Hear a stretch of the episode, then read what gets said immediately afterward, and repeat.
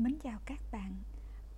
Chào mừng các bạn đến với kênh Đọc sách cùng Châu. Hôm nay à, Châu muốn đọc cho các bạn nghe một quyển sách La bàn hạnh phúc Do nhà xuất bản phụ nữ của chúng ta xuất bản. Tác giả Donna Atman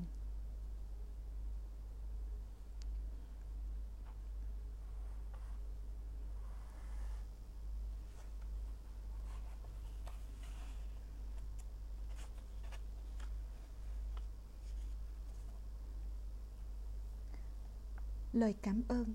Tôi chân thành cảm ơn những người đã trọn đời chỉ dạy cho người khác về cảm giác bình an và chánh niệm.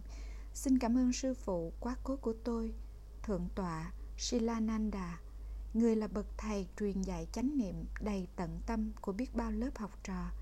Cảm ơn ashin tisana người bạn tâm giao và đạo hữu có tiếng cười mang đến hạnh phúc cho nhiều người.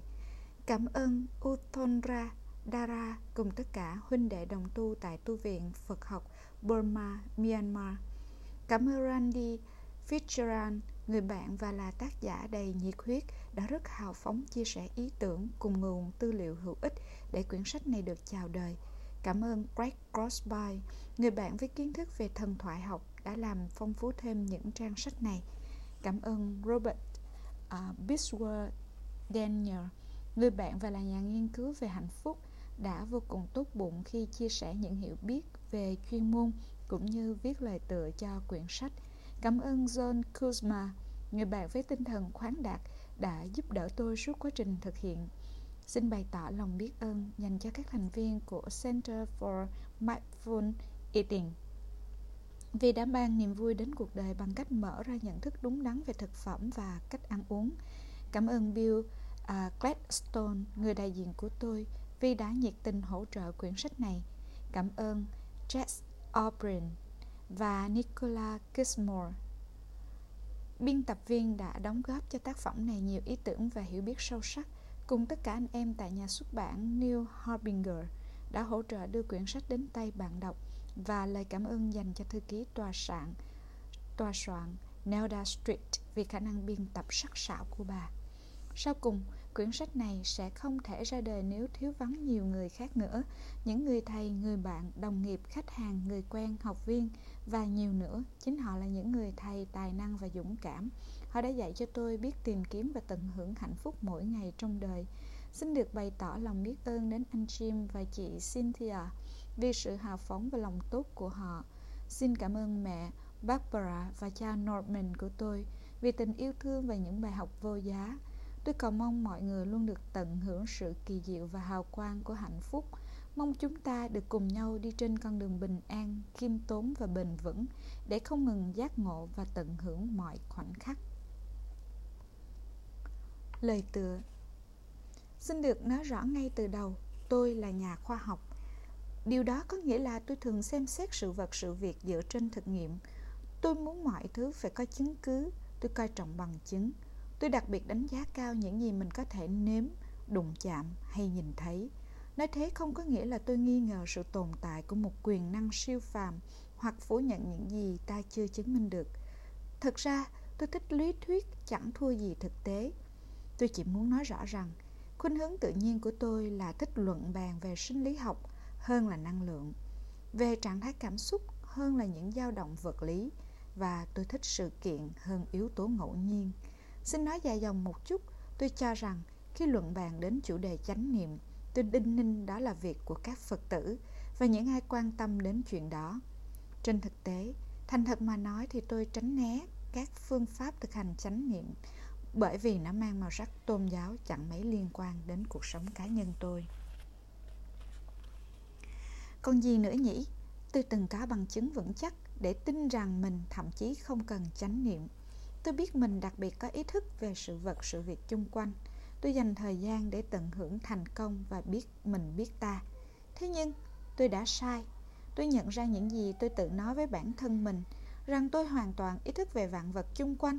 Mỉa may thay, lại là câu chuyện tôi tự nghĩ ra trong đầu và hoàn toàn tách biệt với thực tế của cuộc sống hàng ngày.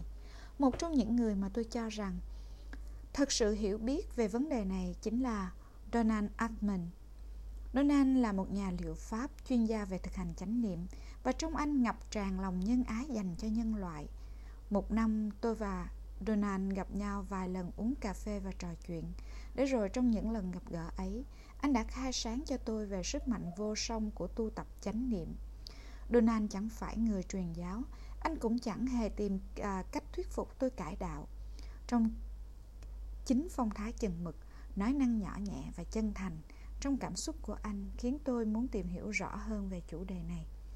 Xét về nhiều mặt, tôi thực sự ganh tị với các bạn, những độc giả may mắn cầm trên tay quyển sách chứa đựng những công cụ thực tế và hiệu quả nhằm nắm bắt những điều thực sự quan trọng trong đời.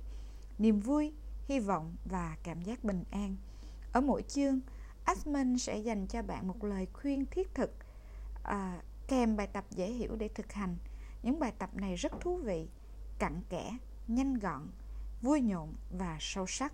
Chỉ mới áp dụng thử hai chương trong quyển sách này, tôi đã thấy mình thay đổi cách nhìn về chánh niệm. Tôi thích khởi động với bài tập rèn luyện tâm trí cuốn con, tự cho phép mình đi lang thang trong nhà, tùy sở thích và cảm xúc bốc đồng trong tôi dẫn dắt.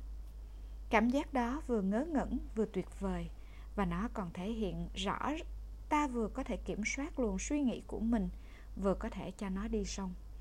Tôi đặc biệt yêu thích những bài tập luyện tập cảm giác toàn thân một phần có lẽ bởi tôi là người theo chủ nghĩa kinh nghiệm thật không thể tin rằng chỉ bằng cách tập trung vào cảm giác trên cơ thể,